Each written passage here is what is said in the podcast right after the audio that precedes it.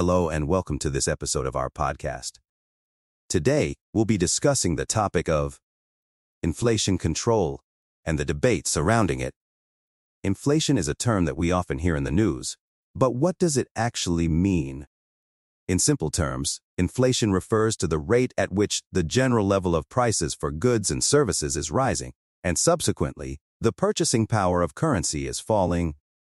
Central banks around the world are tasked with the responsibility of controlling inflation, and they use a variety of tools to achieve this goal. However, there is a growing debate among economists about the effectiveness of these tools and the assumptions that underlie them. One of the key assumptions that conventional macroeconomic models make about inflation control is that there is a trade-off between a inflation and unemployment.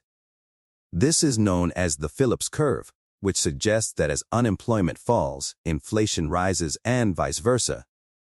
Therefore, central banks often use monetary policy tools, such as adjusting interest rates, to balance these two factors. However, in a recent article published in the Federal Reserve Bank of St. Louis Review, economist Stephen Williamson challenges this conventional wisdom and argues that the Phillips curve may not be as reliable as previously thought. Williamson explores the properties of two standard macroeconomic monetary models and shows how they exhibit neo-Fisherian properties. The neo-Fisherian approach to inflation control suggests that raising interest rates can actually lead to lower inflation, rather than the other way around. This is because higher interest rates can lead to a stronger currency, which in turn can reduce the price of imported goods and services. Additionally, higher interest rates can lead to lower demand for credit, which can reduce the amount of money in circulation and ultimately lead to lower inflation Williamson's analysis challenges some of the assumptions that underlie conventional macroeconomic models and suggests that central banks may need to rethink their approach to inflation control. However, this is a complex issue with no easy answers.